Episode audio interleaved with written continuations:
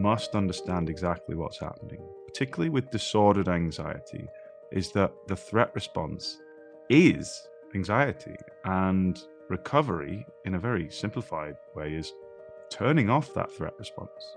But what we really want is is a more healthy functioning threat detection system that just becomes a warning system so that when you feel anxious, it, it, it serves a purpose as a, but you can't turn it off. I think people seem to think that they can just turn it off. You can't turn it off. You can turn it down. The reason, another reason why we call this podcast Disorders is that let's just get it back in order again.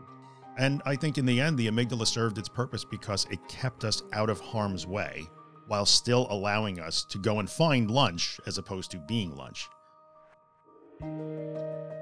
Welcome to Disordered. This is episode 004 entitled The Threat Response. I'm Drew Linsalata, a graduate student in clinical mental health counseling and a therapist in training in the United States, specifically in New York. With me, as always, is my co-host from across the pond, Joshua Fletcher. Hey, Josh. Hi there. How are you doing, Drew? Uh, I'm I'm Josh. I'm a psychotherapist based in the UK. I specialize in anxiety disorders uh, because I once had several anxiety disorders. and I like talking about it and helping people to get to a good place. I'm having a lovely day today. How's it over in New York? In New York, it's still winter, which I'm a little bit over with now. I'm not going to lie. I wish it was warmer today, but we'll get there. It's cold. Yeah, same. It's just snowing outside now, but yeah. um, yeah. Well, Whatever. today we're going to talk about the threat response. You know, what's the threat response, Drew? Well, the threat response is a thing that everybody needs because it keeps us alive. So it's an important part of being human. Um, it evolved. I, I, think it has all kinds of evolutionary imperatives to keep us safe and perpetuate the species. But the threat response is that part of your your brain, or it's that thing that your brain activates when it perceives that there's some sort of danger or threat. Yeah. Yeah. If you're under attack yeah. of some kind, it will sound alarms and mobilize all those different parts of your body. Yeah. Yeah. And I would kind of I would wager that the vast majority of people listening to this podcast would have heard of fight or flight, mm-hmm. or fight, flight, freeze, or fight, flight, freeze, and fawn, mm-hmm. and they they've heard that description. You know, anxiety is this, uh, and they're probably thinking, yeah, but you know, I don't don't like it. I don't like feeling anxiety or the fight or flight or whatever it is you want to call it. And why is mine going off all the time? I think this episode is super important because you must understand exactly what's happening, particularly with disordered anxiety, but this applies to conventional anxiety too, is that the threat response is anxiety and recovery in a very simplified way is turning off that threat response.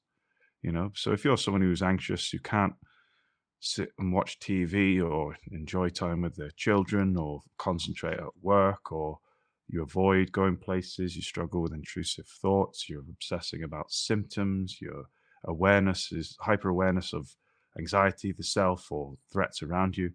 Maybe you're afraid of judgment or social anxiety, whatever. Turning off that threat response is the way forward. Now, we're not going to turn it off completely. Mm.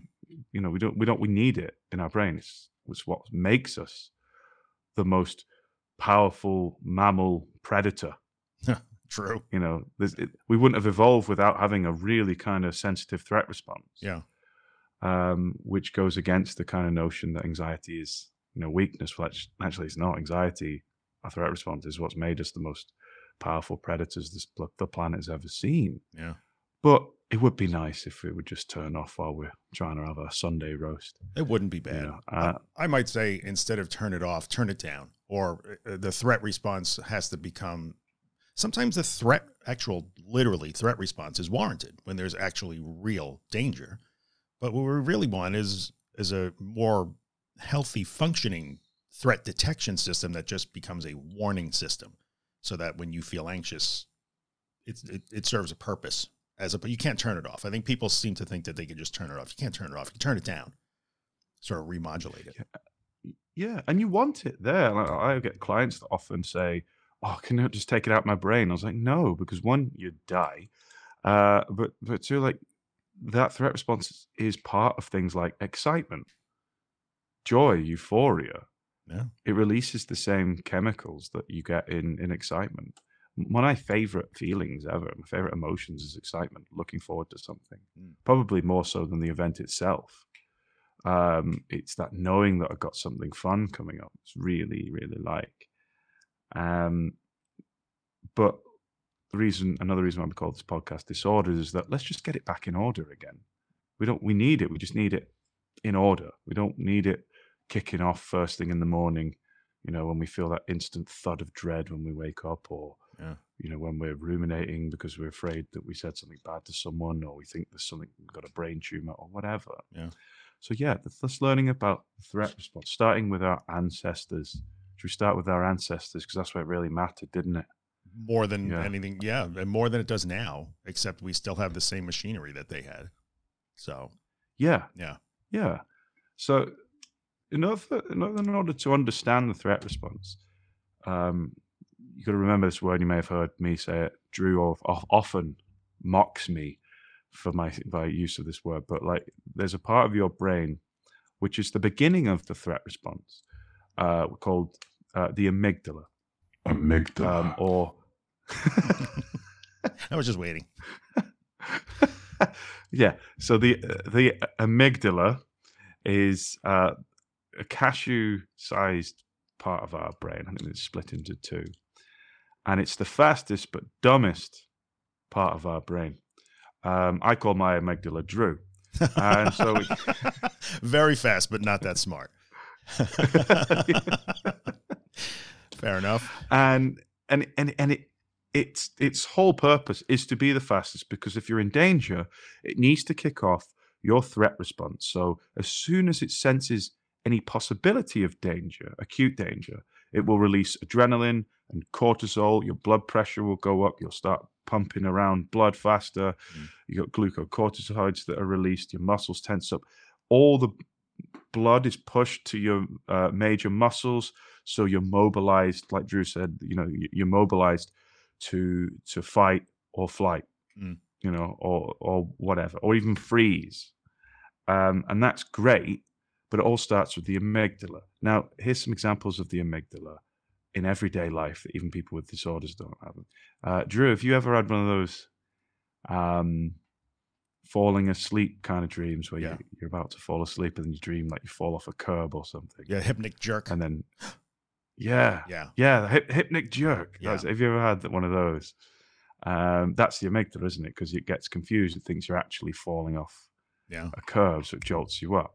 Um, another example is when you are frightened or someone jumps out and frightens you or you're uh, watching a scary movie or sure. whatever. How about the old uh, uh, you're driving and somebody cuts in front of you and you almost yeah. get into an accident and you're okay for a second and then then your heart starts pounding, you know.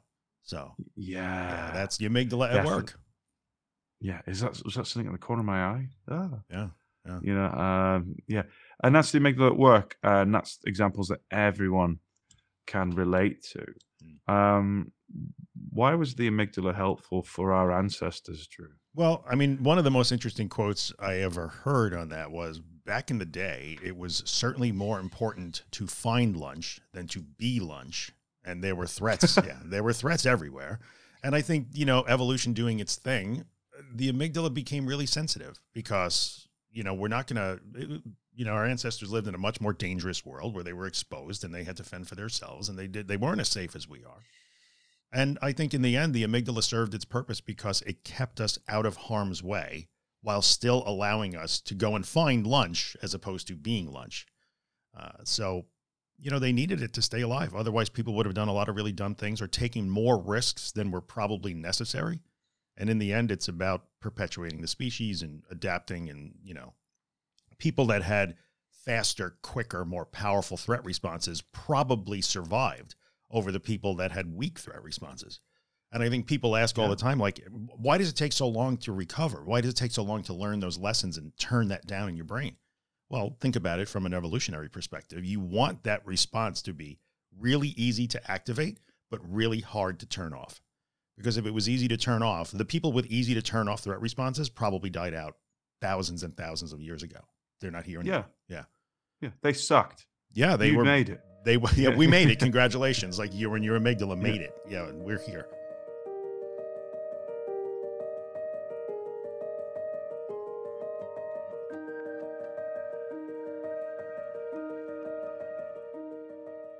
Yeah, your your anxious ancestors survived. Um, here's some ex- here's some examples. So yeah. it's better be t- wrong and alive than you know um, lackadaisical and dead. Yeah. Uh, so and that's the kind of modus operandi of the threat response of yeah. the amygdala.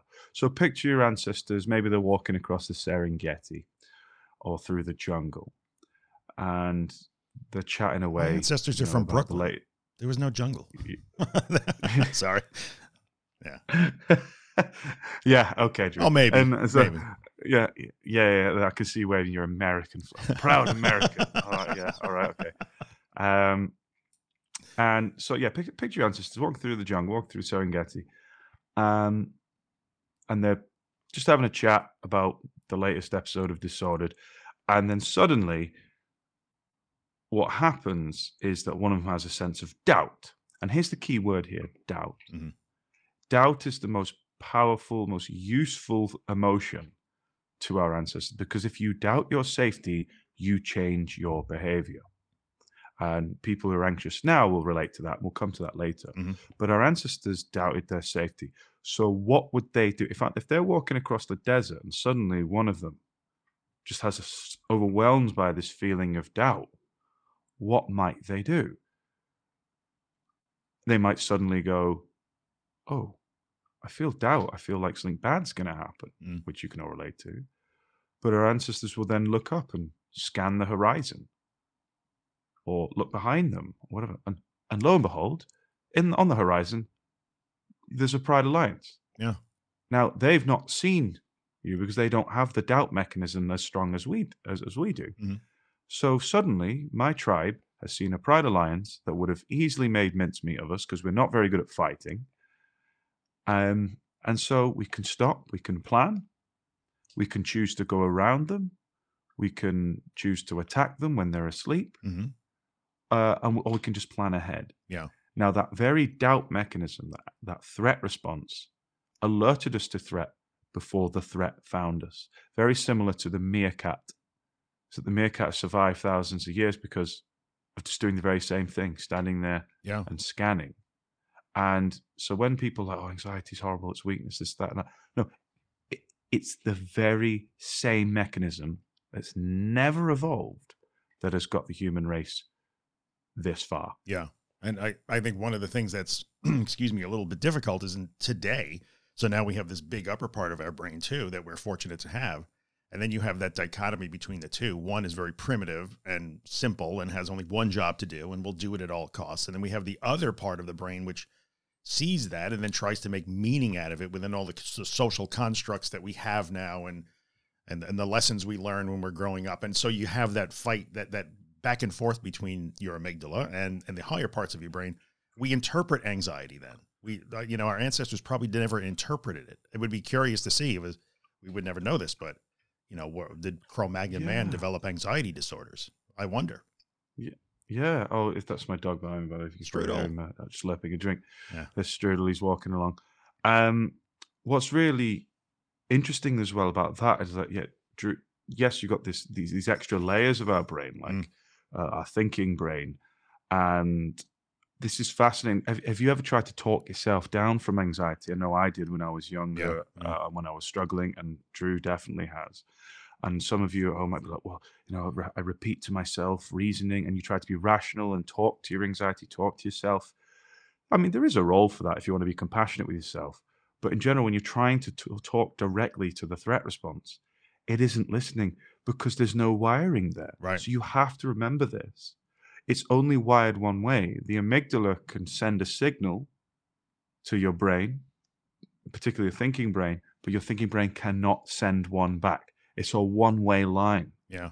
So you can sit there and tell the, the amygdala to to turn off or whatnot. And if you're wondering why all these magic mantras and and, and things are, are trying to, oh, it won't turn off. I've been trying everything um, it's because there, there's nowhere for that for that to go. The yeah. amygdala's not listening. It did, yeah. Um, yeah, and it, so it's um, really important to remember. And that, for me, learning that was really helpful. It's like, well, the only thing I can do to show my amygdala well, to tell my amygdala to, to switch off is to show it. Yeah, it speaks experience. How do we do that, Drew? Yeah, it, it only that, that's interesting. It only it's like trying to communicate with with your friend and screaming into the phone, but your friend hasn't picked up the phone because it doesn't even have a phone. So you, that's you cannot communicate with it that way. It only speaks experiences. That's it. So let me scan, let me scan, let me scan, let me see what I see. You know, oh, I think there's a problem here because my heartbeat uh, elevated a little bit. Boom, let me sound the alarm.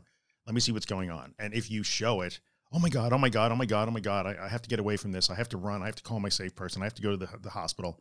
Then your amygdala sees, okay, keep firing because we're in a threat situation here, clearly. But the only thing you can do is to mm -hmm. show it. I know that you think I'm in danger right now, but I'm going to show you that we're not. And that's the yes. only way to do it, which is really hard, very difficult. And I like how you pointed out that self talk could be important in being kind to yourself and framing that action. Oh, that's right. I know yes. what I have to do now okay, go. Yes. Yeah. But the constant, yeah. this shall pass. I am a warrior. I am strong. This is okay. It's just anxiety. No, if it doesn't work in the long run, it never does. Yeah. Well, I actually quite like this just anxiety. Well, that's a good that's framing. what I said to myself in recovery. Yeah. I just be like, but I, but using it like you said so importantly. Why are you doing it? Am right. I saying it's just anxiety and expecting abracadabra in it and it goes away? Yeah.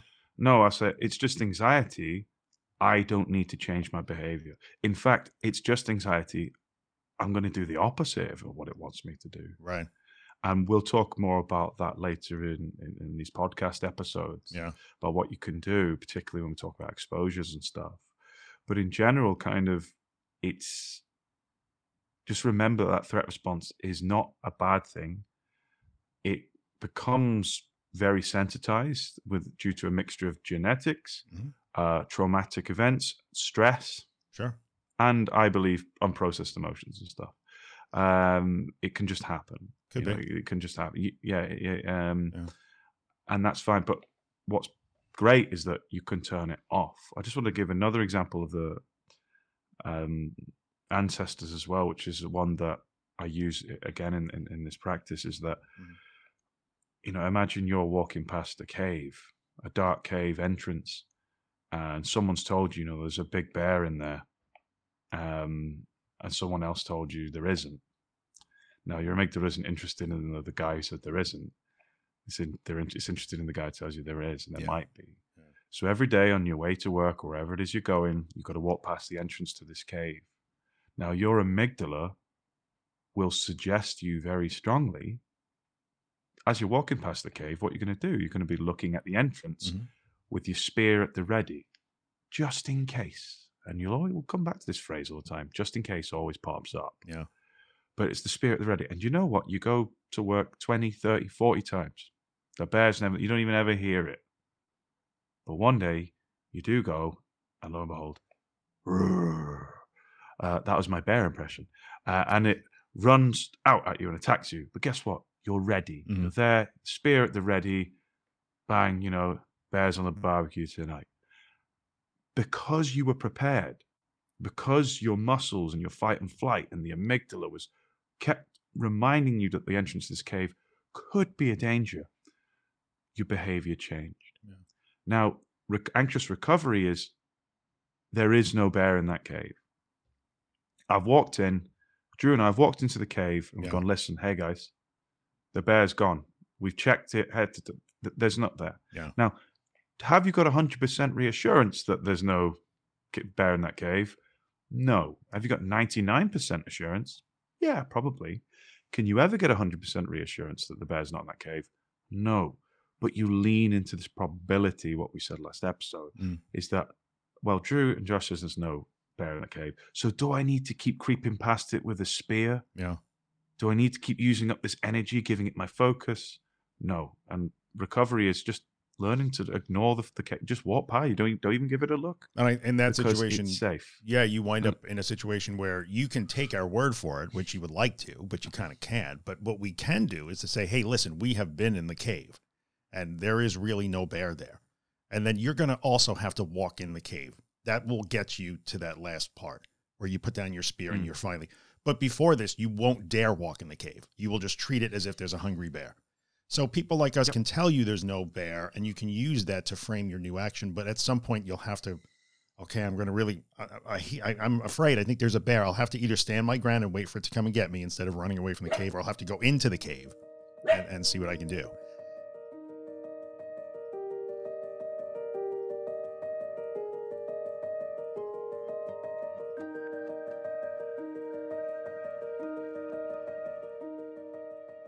So I think that's really important, and that's part of it. I, I want to touch for a second on the idea that when you experience those physiological sensations of the threat response, that interpreting it as something being broken because it's not. There's nothing broken.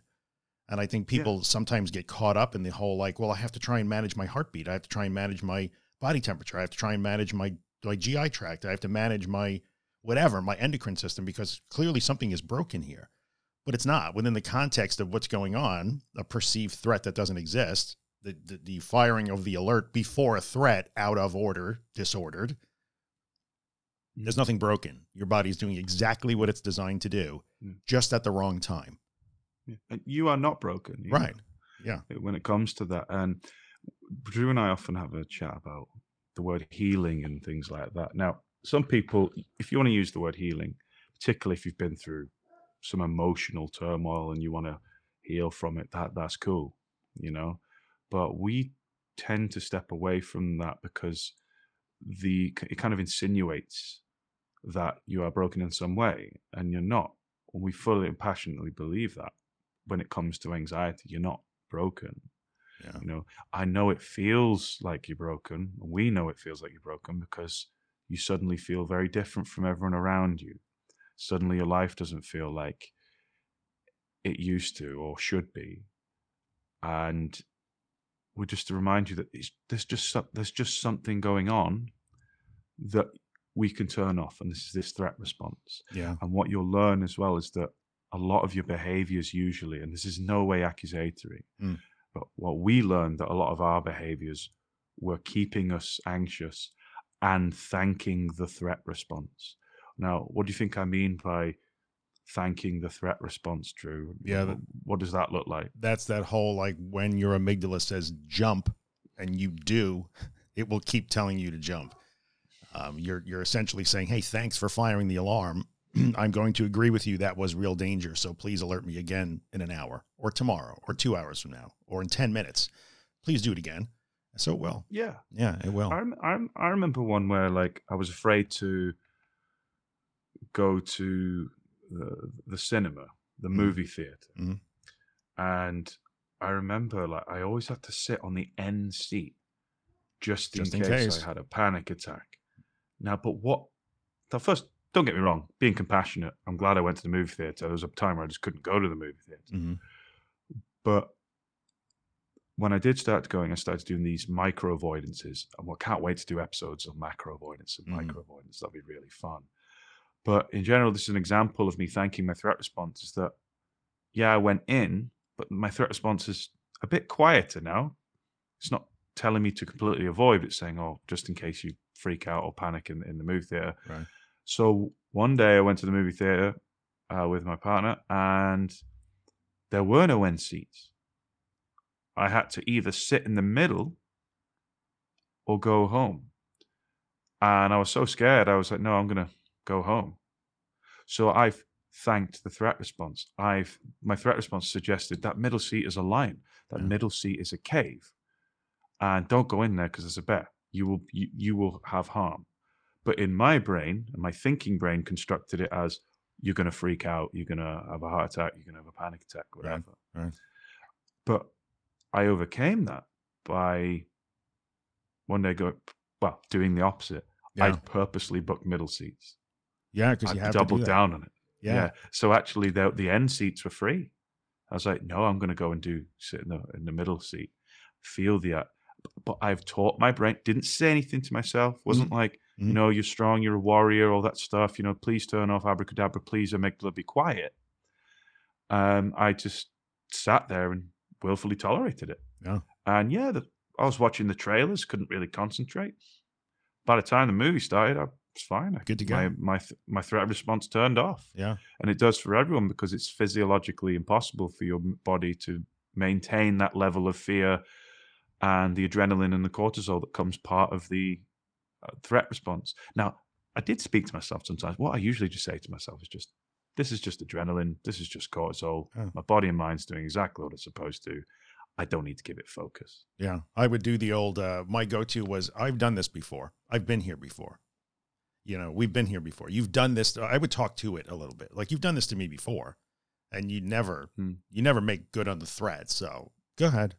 You know, I mean, that sounds very casual, but that's where I got to. I used to drive around with uh, the doctor. Uh, my doctor would give me a benzo, Xanax, 90. And a year later, they would expire and I'd have 89 of them because I was stubborn and wouldn't take them. But I would drive around with them. And I drove around with them just in case for like Safety three years. Yeah. And just in case, Drew. Three years. I, that, I yeah. forgot they were even in the car. They baked, they froze, they were worthless at that point. But I still thought just in case. And I think as you go, those just you peel those away. You peel those away, and you that's how you're. There were your magic objects, crutches. I had one. I had the uh, yeah magic bottle of water. Yeah, the, like, the water. Just in case I like died from dehydration. Right, like instantaneous dehydration, desiccation. Even even though I drank like three liters that morning, it didn't matter. You know, yeah, yeah. I, if I, I go for a short walk, I have to have my magic bottle of water. But I think in the end, like to get back to a good point that you made, all of these things that we that we did, and that I, a lot of you listening are doing and being very brave doing, and we can appreciate that and commend you for that.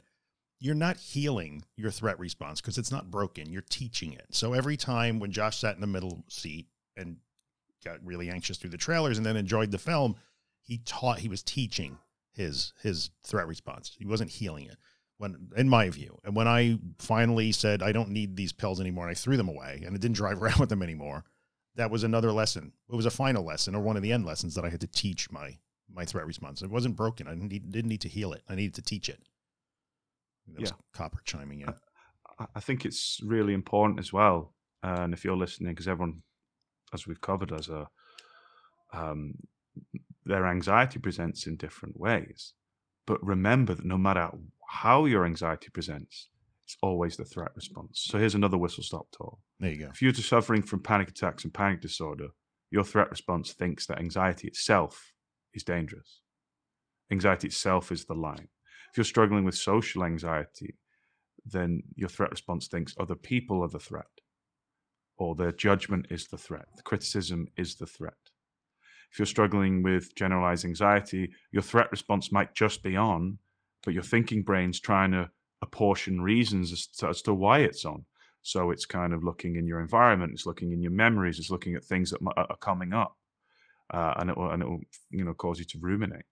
If you've got OCD, that intrusive thought, and you'll know which thought it is if you struggle with intrusive thought OCD, particularly for those with Pure O, mm-hmm. um, that thought is the threat. You know, what if I harm my child? What if I don't love my partner? What if I eat this chemical? You know, what if I drive off a bridge? That thought has become the threat. You know, and so therefore we react to it. You know, we try to avoid it and we have all these behaviors. But remember, those behaviors, like me avoiding that, that middle seat, just keeps reinforcing and thanking the amygdala.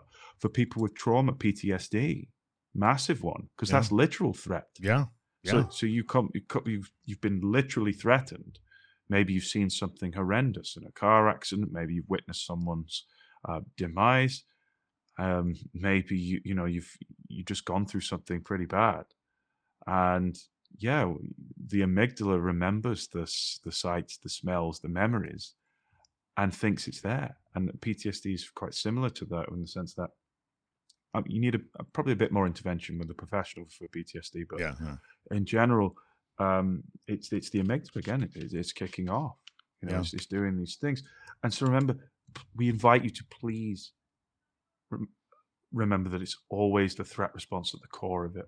Because I don't know how many times you hear this, Drew, but here, but you know, how do I recover from my PTSD? Um, actually, no, that's not the wrong example. From my panic disorder, my OCD, my agoraphobia, right. my health anxiety, and my generalized anxiety. How am I supposed to recover from all five? It's like, well, it's the same. It's the same. Response. Yeah, in the end, it's the same. One of the more popular episodes I ever did of The Anxious Truth is called "All Your Fears Are Only One Fear," and it's it does yeah. speak to that. But people think, as we also hear it too, and I and we're going to do questions in a minute, but in looking at the questions from Instagram today, they are very they're very much along this line. the lack of awareness that it's just a threat response. Just for these people asking the question, they want to know, well, what about when the threat response makes me feel short of breath? What about when it makes me think I'm going to drive off the bridge? What about when it, it's all the same though. So yeah, yeah. And, yeah. It, and it's okay. And you can deal with it. It's cool. So yeah. So you got some questions, Drew. I yeah. always love the always we love answering your questions. Yeah, so we will have uh shortly we will have because this is episode four, right? So by this time we might by the time you hear this, we may have a mechanism already for actually having you submit questions audio too. We're gonna do that. You can send us voice messages. Yeah. I've also got a really good did it anyway to read out later on. Cool. Let's do it. Hmm. So um, we have. Um, I asked my Instagram audience this morning if they wanted to ask us anything, and uh, there is a pile of questions. So let's pick one here. Let's pick this one, which um, I kind of dig. Um, I like this one. This is how do you trust yourself and live again after a longer period of intense anxiety and fear?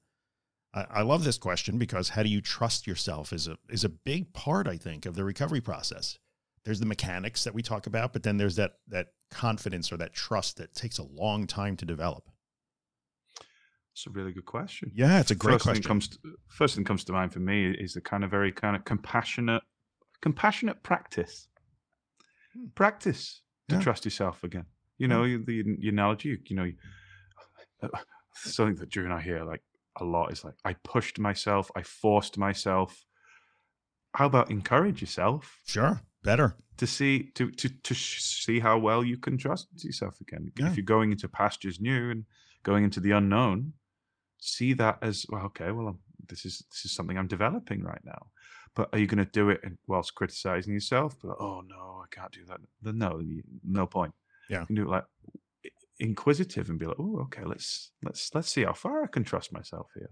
Yeah, um, I think that's really important. I would agree. I would also point out. I think that that that trust is not something that you can just conjure up it only comes after experiences. Confidence, you just can't feel confident. You have to do things and then learn to be confident. So I think that part of recovery where you really believe that you are better now, it really lags behind. It did for me. It does for almost everybody. Like I'm doing all kinds of different stuff. I'm not I'm not the same place that I used to be, but I still don't totally trust it.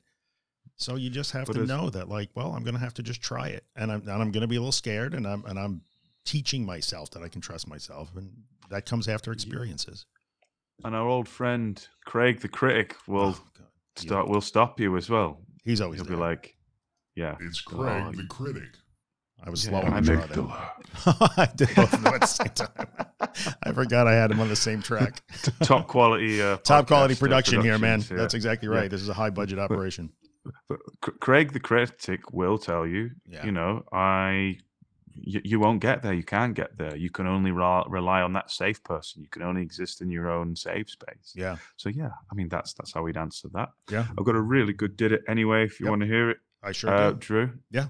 Um, hashtag did it anyway. I am not a fan of crowds. I get dizzy. Sometimes feel depersonalization when I'm around a lot of people, and I'm afraid of big bridges. Last night, my family and I not only crossed a major water crossing bridge, but we went to a baseball game that had thousands of people. By the end of the night, I couldn't wait to get home, and I closed my eyes on the bridge. But I did it anyway. Now, that's lovely. That's so you know, good. That's so good. And guess what? The next time you go over that bridge, open your eyes. That's your next bit that you're going to do now. Yeah. Uh, I also hope that you went driving and with the eyes. Wow, daredevil. Yeah, yeah. yeah uh, but in general, um, no, that's really good. Bridges is what I hear a lot. Superb. Um, compassion in that as well. Mm-hmm. Kind of, you know, I did it anyway, this and that. Uh, and keep encouraging yourself to do a bit, a bit more. So, you know, I, I, I don't want to go over the bridge. I don't want to do that. Next time, yeah, open your eyes, take it in, do those things. But superb. I love that. Brilliant yeah. one. Yeah, love it. Love that they recognize their achievement as opposed to like, oh yeah, but I but I had my eyes closed. No. Yeah, Craig celebrate. the critic would be like, well, you had to close your yeah, eyes. Yeah, yeah, that isn't real. You, you blew it, man. Like, no, that's really great. Excellent one. All righty. Well, you hang on to the end of all these episodes. We'll always have questions and do it. Uh, did it anyways near the end, so it's worth hanging around. I think we're good. Yeah. Episode four in the books. Yes. Yeah, nice one. We'll catch you next time. Yeah, Thanks yeah, for we'll tuning in. What do we do next time? Should we tell them? Next, we have. Well, you know what? Let it be a surprise. Let it be a surprise, and that's code for we don't know yet. We don't know we'll yet. We haven't decided which of which of the ten topics is going to be the next one. we come back next week. We we promise it'll be good. And uh, keep working on it, guys. We're cheering for you. So, we got you. All right, we're out. Hey, it's Drew. Thanks for joining us for this episode of Disordered. Josh and I both hope that you're finding it helpful in some way. For more information about Josh or me or the Disordered podcast, find us on the web at disordered.fm. That's disordered.fm. Pop on over and find links to our social media platforms. Join our mailing list so we can let you know when new podcast episodes are available. And we'll send you easy ways to ask us questions and share your wins so we can answer questions on the air and share your successes with the community. And if you're listening to the podcast on Apple Podcasts or Spotify or any platform that lets you rate or review, do us a favor and leave us a five star rating and maybe write a review if you're digging disordered. It really helps us out and we appreciate that. Thanks again for coming by, and we'll see you in the next episode.